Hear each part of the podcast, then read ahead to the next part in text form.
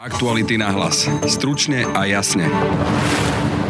Najvyšší súd Spojených štátov zrušil americkým ženám federálne právo na potrat. Prakticky okamžite na to vyrazili jednotlivé americké štáty do pretekov, ako interrupcie čo najviac obmedziť, či rovno zakázať. Viacerí slovenskí zákonodárcovia však tento verdikt vítajú. Na jeseň sa teda zrejme ani my tu na Slovensku nevyhneme ďalšiemu kolu nekonečnej parlamentnej diskusie na tému, akože nám potraty čo najviac stiažiť a skomplikovať.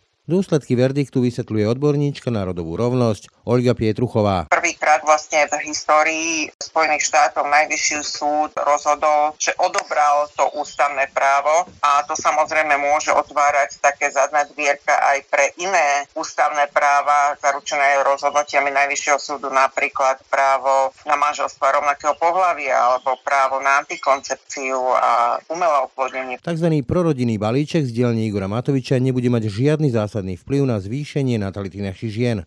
Ak naozaj chceme, aby slovenské ženy uvažovali o viacpočetnej rodine, musíme ísť úplne inými a v civilizovanom svete už osvedčenými cestami. Neviem si predstaviť pár, ktorý zvažuje treba ďalšie dieťa, že si povie, no dobre, bude mať zaplatené krúžky, keď pôjde do školy, tak poďme do toho. Ako to zvažovanie je vždy o tom, aký dosah to bude mať na ekonomiku tej rodiny, aké sú možnosti pre zosúladenie rodinného pracovného života, či sú dostupné jasle, škôlky a tak ďalej. V druhej časti nášho dnešného podcastu sa Adam Oleš zameriava na prichádzajúcu vlnu koronavírusu. Kedy k nám dorazí ďalšia vlna korony a aká bude silná, odpovie infektológ Peter Sabaka. Ja očakávam, že tieto nové subvarianty budú mať na spoločnosť možno, že o trošku závažnejší dopad ako, ako bežná chrípka, ale nie o moc a v žiadnom prípade sa nebude jednať o takú vlnu, ako sme videli v zime. Počúvate aktuality na hlas. Dnes o zásadnom zvrate v práve žien na interrupcie, ale i o tom, čo nás čaká s covidom. Pekný deň a pokoj v duši praje, Braň Robšinský. Chceli by ste nové SUV už toto leto? Príďte si po hybridné modely Ford Puma alebo Kuga do predajne Autopolis Bratislava. Obľúbená Puma a Kuga sú ideálnymi spoločníkmi do mesta aj do hôr, na jazero aj k moru. Puma a Kuga sú dostupné s bohatou sériovou výbavou, 5-ročnou zárukou či gratis servisom a skvelým cenovým zvýhodnením až do 6500 eur. Príďte si vybrať do predajne Autopolis na Panonskej alebo na www.autopolis.sk.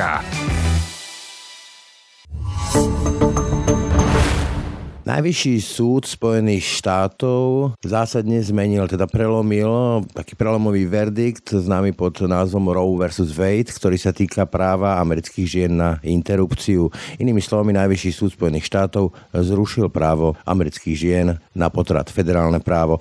Už viac ako tucet jednotlivých amerických štátov poprímalo legislatívu, ktorá stavia interrupcie mimo zákon alebo ich výrazne sprísňuje.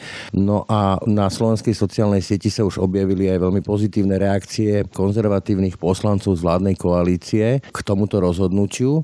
O tejto téme budem hovoriť e, s odborníčkou na oblasť e, rodovej rovnosti Olgou Pietruchovou. Dobrý deň. Dobrý deň. Takže pani Pietruchová, in media zres, dostaneme sa k tomu verdiktu, ale tá prvá otázka by sa týkala Slovenska. Napríklad Milan Kuriak a ďalší poslanci z Olano a iných strán veľmi privítali tento rozsudok. Dá sa očakávať podľa vás, že už na jeseň, možno už aj na tej septembrovej schôdzi parlament opäť bude riešiť sprísňovanie interrupcií? Tak to sa asi dá očakávať bez ohľadu na tento rozsudok Najvyššieho súdu v USA, pretože tu máme tradičný folklór, že každého pol roka sa predloží nejaký zákon, ktorý sa prekryjú zrejme iné závažnejšie problémy spoločnosti. Je to taká vďačná téma, na ktorú sa potom ohnivo diskutuje a popri tom je možné poschvaľovať tisíc iných vecí, ktoré majú oveľa závažnejšie dopady na spoločnosť. Ale samotné rozhodnutie Najvyššieho súdu Spojených štátov môže byť veľmi silný argument v rukách tzv.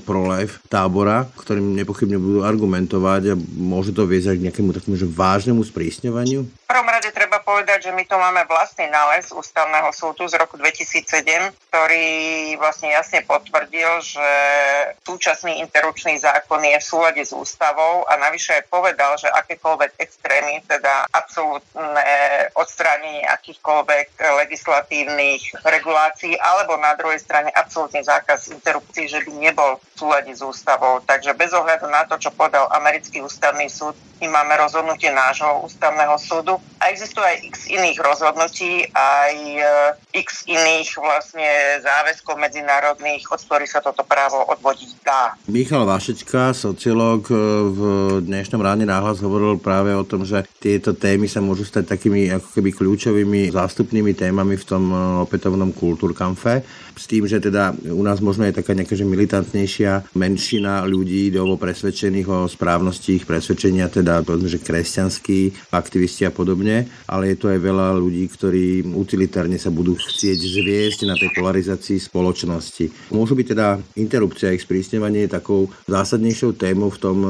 kultúrnom boji, ktorý sa tu môže rozhorieť? Však táto téma je minimálne 20 rokov na Slovensku akoby stredobodom tej kultúrnej bitky. Posledných pár rokov sa k tomu pridal gender a anti-LGBT, zrejme aj kvôli tomu, že s interrupciami po tých dlhých rokoch neúspeli ale neviem, nakoľko toto môže viacej povzbudiť. Skôr ja si myslím, že aj z druhej strany to môže vybudiť akoby takú pozornosť, že pozor, že o toto právo môžeme aj prísť a že to rovnako môže mobilizovať aj tie pročové strany. Vrátim sa teraz k tomu samotnému rozhodnutiu Skotusu, teda Najvyššieho súdu Spojených štátov. Len pre upresnenie Spojených štátov na rozdiel od nás sú možné interrupcie aj v treťom trimestri čo teda vyvolávalo povedzme, že nejaké kontroverzie. Čím si máme vysvetliť ten zvrat v takomto prelomom rozhodnutí? Dodám, že aj americká administratíva prezidenta Bidena to pomerne veľmi ostro odsúdila s tým teda kľúčovým argumentom, že vlastne sa akoby ženám zobralo ústavné právo, ktoré im už bolo udelené.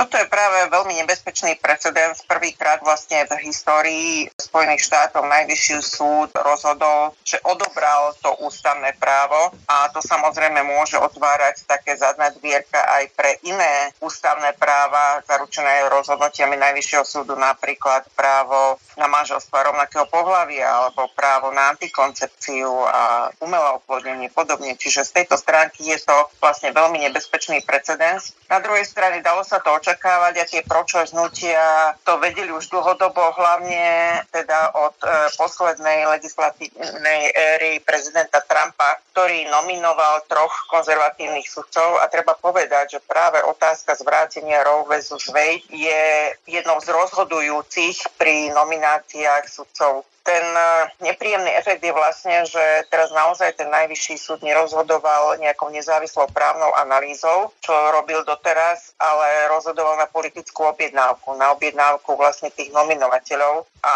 to sa odráža napríklad aj v tom, ako som videla, Gallup Poll ukázal, že vlastne iba 25% amerických občanov a občaniek má toho dôver v ústavný súd, teda v najvyšší súd. Čiže má to aj takéto negatívne konsekvencie, že naozaj ide o spolitizovanie financovanie toho najvyššieho súdu a môže to viesť k takému pingpongu, že keď sa podarí demokratom zase tam nominovať ďalší sudcov, že opätovne po niekoľkých rokoch sa môže zvrátiť tento výsledok. Ale vedie to k určitej právnej neistote, pretože doteraz tie rozsudky najvyššieho súdu alebo ústavných súdov aj v iných krajinách boli v úvodzovkách písmo sveté a nepolemizovalo sa s nimi. V každom prípade to zdá sa povedie k takej nekonečnej hodnotovo či kultúrnej vojne. Ale keď sa vrátim ešte k faktickej stránke tohto rozhodnutia, vyše tucet štátov, očakáva sa, že možno až polovica štátov v Spojených štátoch sprísni alebo dokonca zakáže interrupcie, čo médiá upozorňujú môže a zrejme aj povedie k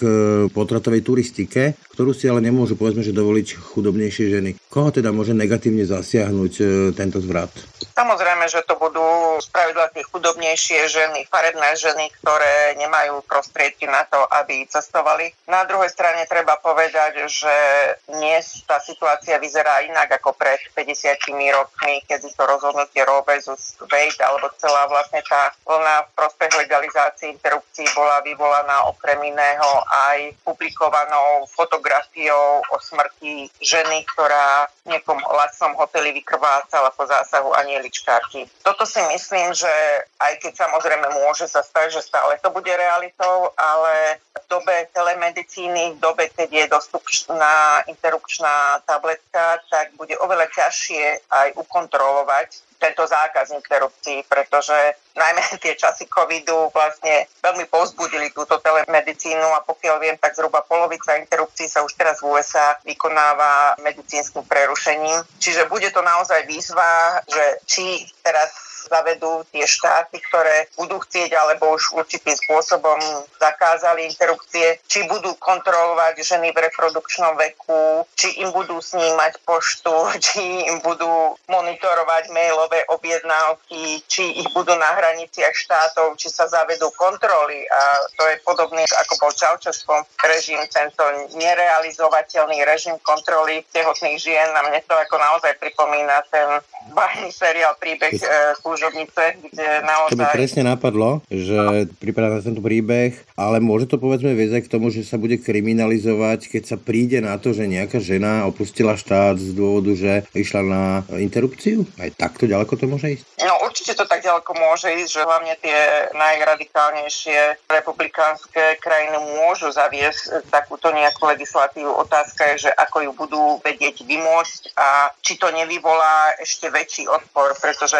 treba to dať aj do kontextu napríklad tým paradoxom, že Najvyšší súd nedávno potvrdil, že akákoľvek regulácia nosenia zbraní na úrovni štátov je neprípustná, pretože existuje ústavné právo na nosenie zbraní a môže to zachádzať, čítala som aj úvahu o takom niečo napríklad útah, ktorý zaručuje právo použiť zbraň pri obrane života akoby tretej osoby, že to môže zachádzať do takých absurdností, že v snahe zadržať tehotnú ženu, aby by dala vykonať interrupciu, môže niekto použiť zbraň. Čiže naozaj to otvára takú pandorínu strinku a aj keď v mnohých tých krajinách, teda tých federálnych štátov, treba povedať, že tie, ktoré interrupcie už nejakým spôsobom zakazovali alebo stiažovali prístup k ním, tak už teraz boli tie interrupcie v podstate nedostupné. Napríklad Texas s tým 6-týždňovým obmedzením, takže tam už ženy nejaké tie svoje stratégie majú a budú ich zrejme viacej rozvíjať. Ale v každom prípade to nejaký dosah bude mať a uvidí sa vlastne aký, pretože že to môže znamenať obmedzenie ďalších osobných slobôd, aby sa vymožiteľnosť tohto práva vlastne nejakým spôsobom dala zaručiť. A to sú už potom také dôsledky, ktoré idú proti tomu nastaveniu Ameriky, ktorá si tie osobné slobody vždy veľmi vysoko vážila. Poďme teraz od tej e, témy represie a zákazov. Poďme, že k takej pozitívnejšej téme. Na Slovensku aktuálne sme schválili aj napriek vetu prezidentky tzv. prorodinný balíček, takto to prezentuje hnutie Olano a minister financí, ktorý je autorom. Pôvodne sa hovorilo aj o tom, že má podporovať natalitu, teda zvyšovať e, pôrodnosť žien. Igor Matovič už od tejto argumentácie upustil, ale viacerí jeho poslanci v tom pokračujú a argumentujú práve tým, že touto vyššou finančnou pomocou budú ženy motivované, aby rodili viac detí. Môže toto obstáť, táto argumentácie, keď napríklad vieme, že Francúzsko, ktoré má lepšiu natalitu aj v rámci Európskej únie, kde cestou skôr podporí predškolských zariadení ako škôlky, jasličky plus nejaká väčšia flexibilita pracovného času žien a stieranie toho mzdového gepu medzi mužmi a ženami, ktoré idú na materska, vracajú sa s nej? Presne ako hovoríte, a nejde tu len o Francúzsku, sú to napríklad škandinávske krajiny alebo väčšina tých krajín západnej Európy, kde to cestou zlepšovanie zosúladenie rodinného pracovného života, aby si naozaj ženy nemuseli vyberať medzi prácou, kariérou a rodinou, pretože môžu mať obidvoje. Tí poslanci, ktorí rozprávajú o nejakej zvýšenej natalite, zjavne absolútne nemajú nejakú evidence-based, niečo založené na číslach, na dôkazoch a rozprávajú nejaké svoje úprimné želania, ktoré ale som presvedčená, že budú ďaleko od skutočnosti, pretože neviem si predstaviť pár, ktorý zvažuje treba ďalšie dieťa, že si povie, no dobre, bude mať zaplatené krúžky, keď pôjde do školy, tak poďme do toho. Ako to zvažovanie je vždy o tom, aký dosah to bude mať na ekonomiku tej rodiny, ak, aké sú možnosti pre zosúladenie rodinného pracovného života, či sú dostupné jasle, škôlky a tak ďalej. A toto je presne tá cesta, keby sa tie peniaze naliali naozaj do lepšej dostupnosti škôlok. Vieme, že v Bratislave stále ešte polovica žiadostí no, verejné škôlky tak nedá vyhovieť, tak e, by utvorilo oveľa lepšie podmienky na zosúladenie rodinného pracovného života. To vidíme napríklad aj v Čechách, ktoré napríklad zavedením aj flexibilnej rodičovskej dovolenky takýmto spôsobom postupne zvyšujú tú natalitu. Čo úplne na záver, keby vy ste mali k dispozícii miliardu, to sú obrovské peniaze, obrovské číslo, kde strategicky by ste investovali, aby sa povedzme stabilizovala situácia rodín? Tak v prvom rade, ako som spomínala, bolo by to určite to zosledenie rodinného pracovného života, nejaké to dostupné bývanie, možnosti, aby si ľudia naozaj, alebo páry naozaj mohli založiť rodinu bez toho, aby museli zvažovať nejaké existenčné ťažkosti. Napríklad by som uvažovala o tom, tie súčasné detské prídavky, tých 20 neviem koľko eur plošne poskytované je pomerne smiešný výdavok. Mnohým ľuďom to absolútne nepomôže ani nepotrebujú, ale skôr by som cielila tú politiku naozaj tak, že pre tie skupiny, ktoré to potrebujú a ktoré sa rozhodnú nemať dieťa, pretože si nemôžu dovoliť, aby nemuseli takúto alternatívu vôbec zvažovať. Spravila by som takú analýzu, pozrela by som sa na tie najúspešnejšie štáty, kde tá pôrodnosť je dlhodobo vlastne stabilná, presne ako hovorili, Francúzsko, škandinávske krajiny a tak ďalej. A išla by som cestou podľa týchto štátov, pretože vymýšľať koleso vlastne od začiatku nemá zmysel. Toľko Olga Pietruchová, ďakujem za rozhovor. Ďakujem pekne za pozvanie podcaste vítam infektologa Petra Sabaku, s ktorým sa budem rozprávať o prichádzajúcej novej vlne covidu. Dobrý deň, Prajem. Dobrý deň. Európu zastihla ďalšia vlna covidu. Ako túto novú vlnu zvládajú európske krajiny, napríklad Portugalsko, ktoré hlási zvýšený náraz pozitívnych a hospitalizovaných prípadov? No, Portugalsko momentálne zvláda dobre relatívne a predpokladáme, že aj ostatné krajiny európske sa s ňou celkom dobre, dobre vysporiadajú. Ono v podstate ten nárast nových prípadov je spôsobený tým, že sa objavili nové subvarianty variantu Omikron, ktoré dokážu prekonávať imunitu po prekonaní aj tých predošlých subvariantov Omikronu. Takže aj ľudia, ktorí v januári ochoreli a mali COVID spôsobený Omikron variantom, sa dnes môžu nakaziť subvariantami BA4 a BA5, ktoré teda môžu nakaziť ľudí bez ohľadu na to, či prekonali COVID v minulosti alebo či sú očkovaní. Takže preto zažijeme novú vlnu vyvolanú týmito subvariantami. Vďaka Bohu by ale absolútne drvivá väčšina infekcií mala byť len ľahká. A to z dvoch dôvodov. Prvý dôvod je ten, že sa jedná o subvarianty variantu Omikron a variant Omikron je sám o sebe o dosť menej virulentný, teda podstatne menej virulentný. Virulencia je schopnosť vyvolávať závažné ochorenie, čiže je, je o mnoho menej virulentný a o mnoho menej často spôsobuje ťažký priebeh so zápalom plúc a so zlyhaním plúc a o mnoho menej často vedie k nutnosti hospitalizácie. To je prvý dôvod. No a druhý dôvod je ten, že väčšina ľudí už sa stretla s koronavírusom, alebo sú zaočkovaní, alebo aj aj, a teda majú už nejakú imunitu, ktorá ich síce v prípade týchto nových subvariantov neochráni pred infekciou, ale ochráni ich pred ťažkým priebehom. Čiže v podstate ja očakávam, že tieto nové subvarianty budú mať na spoločnosť možno, že o trošku závažnejší dopad ako, ako bežná chrípka, ale nie o moc a v žiadnom prípade sa nebude jednať o takú vlnu, ako sme, ako sme videli v zime.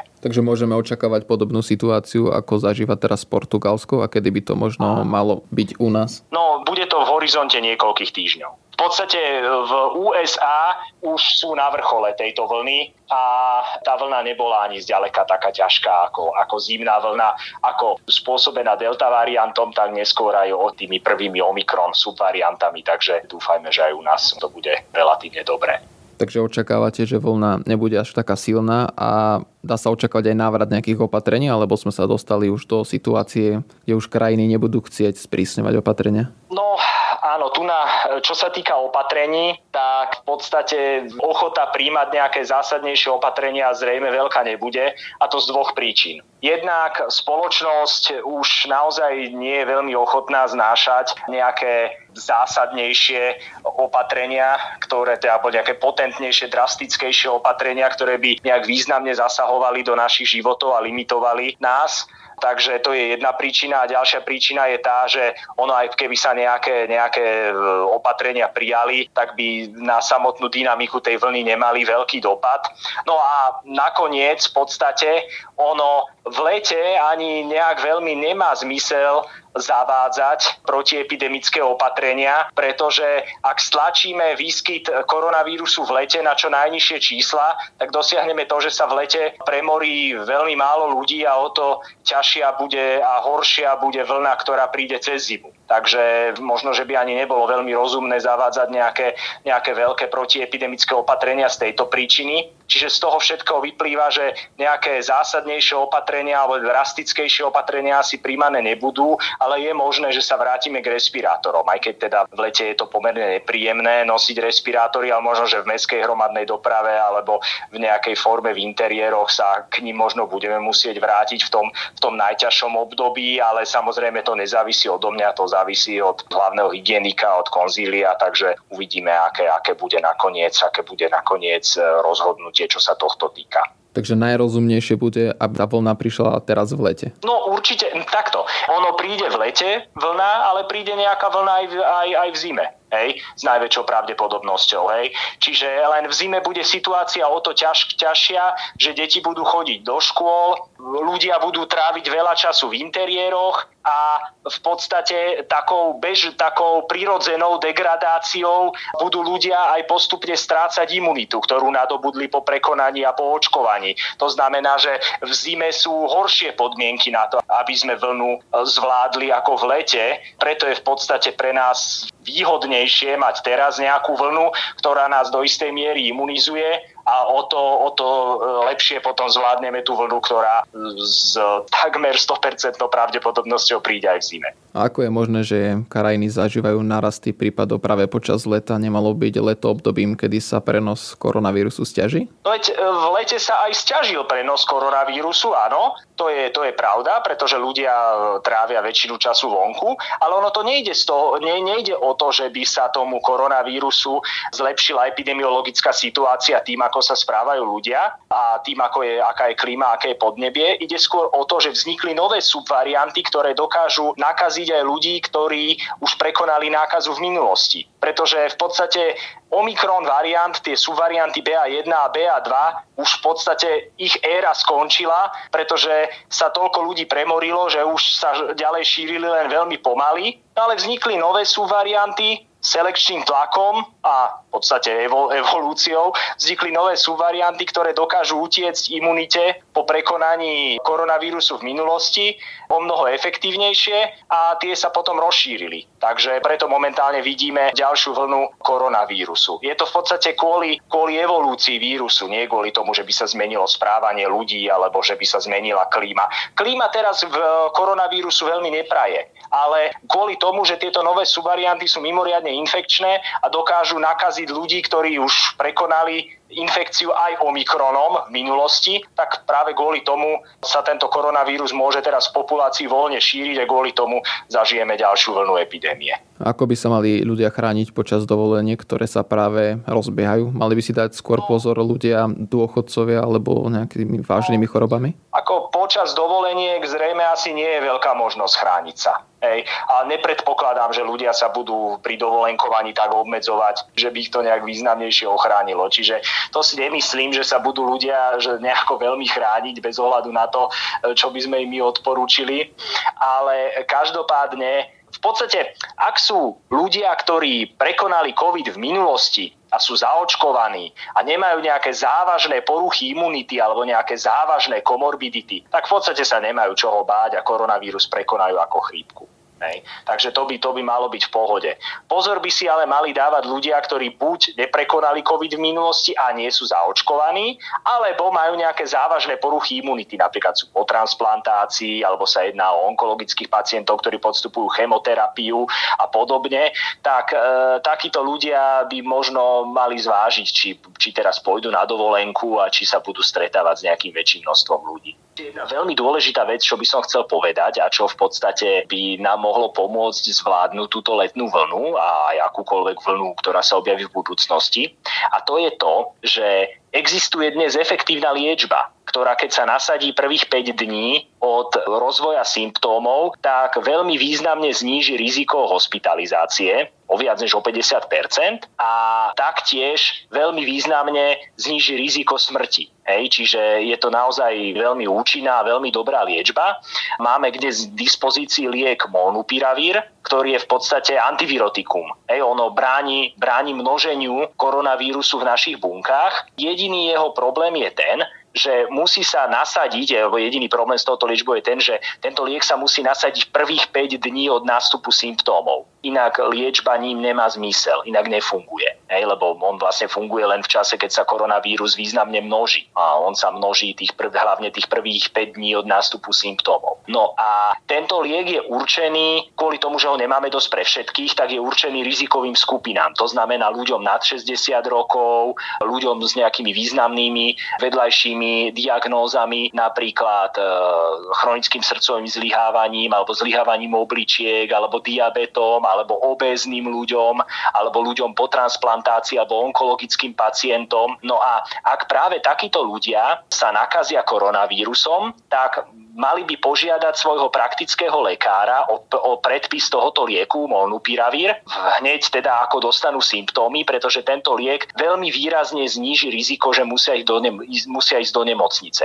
No a im to teda zlepší vyhliadky na bezproblémové prežitie koronavírusovej infekcie, to poprvé, a po druhé významne to pomôže nemocniciam, pretože nemocni, v nemocniciach bude menej pacientov. Jediný problém je, že možno, že sa ešte u všetkých praktických lekárov tento liek nedostal do takého povedomia, a nie všetci ho predpisujú. Hej? Ale každopádne pacienti s koronavírusom, pokiaľ patria, patria do rizikových skupín, tak majú na ňo nárok. Čiže ak niekto ochorie na koronavírus a má rizikové faktory pre ťažký priebeh, tak nepomôžu mu antibiotika, Čiže to, že mu niekto predpíše antibiotika, mu nepomôže, to je úplne zbytočné, je to naopak škodlivé. Taktiež mu ne, nepomôže izoprinozín alebo podobné lieky, tie nemajú absolútne žiadne dôkazy o efektivite. Čo im pomôže, je molnupiravír a mali by o ňo požiadať. Ďakujem za rozhovor a prajem pekný deň. Ďakujem, dovidenia. Aj podľa ministerstva zdravotníctva by mala byť vlna koronavírusu slabšia ako predchádzajúce. Budete počuť hovorky ministerstva zdravotníctva Petru Lánikovú. Nová vlna koronavírusu bude zrejme slabšia. Prírastok infikovaných sa očakáva koncom leta a začiatkom jesene. Ministerstvo zdravotníctva neočakáva, že bude treba zaviesť rovnaké plošné opatrenia ako pri predchádzajúcich vlnách. Väčšina obyvateľov už získala nejakú formu imunity nadobudnutú buď očkovaním alebo prekonaním ochorenia. Na základe úspešných výsledkov schvaľovacieho procesu Európskou liekovou agentúrou by mali od septembra na Slovensko postupne prichádzať vakcíny proti ochoreniu COVID-19 od spoločnosti Pfizer a Moderna adaptované na variant Omikron. V septembri očakávame dodávku prvých 100 tisíc týchto dávok od výrobcu Moderna, postupne budú prichádzať aj ďalšie dávky od spoločnosti Pfizer. Obe spoločnosti v tomto kontexte požiadali EMA o registráciu týchto adaptovaných vakcín na ochorenie COVID-19. Zdravotnícke zariadenia majú tiež k dispozícii antivirotikum s účinnou látkou molnupiravír alebo liek s obsahom účinnej látky remdesivir. Slovenská republika sa pripojila k spoločnému obstarávaniu Európskou komisiou ďalšieho antivirotika a riešila možnosť zabezpečenia nákupu aj na základe priameho rokovania s výrobcom. Dodávka tohto lieku sa očakáva po ukončení obstarávacieho procesu. Následne budeme informovať o všetkých podrobnostiach vrátane objemu zazmluvnených dávok či indikáciách. To bolo z dnešných aktualit na hlas už naozaj všetko. Pekný deň a pokoj v duši vám prajú Adam Oleš a Braň Robšinský. Aktuality na hlas. Stručne a jasne.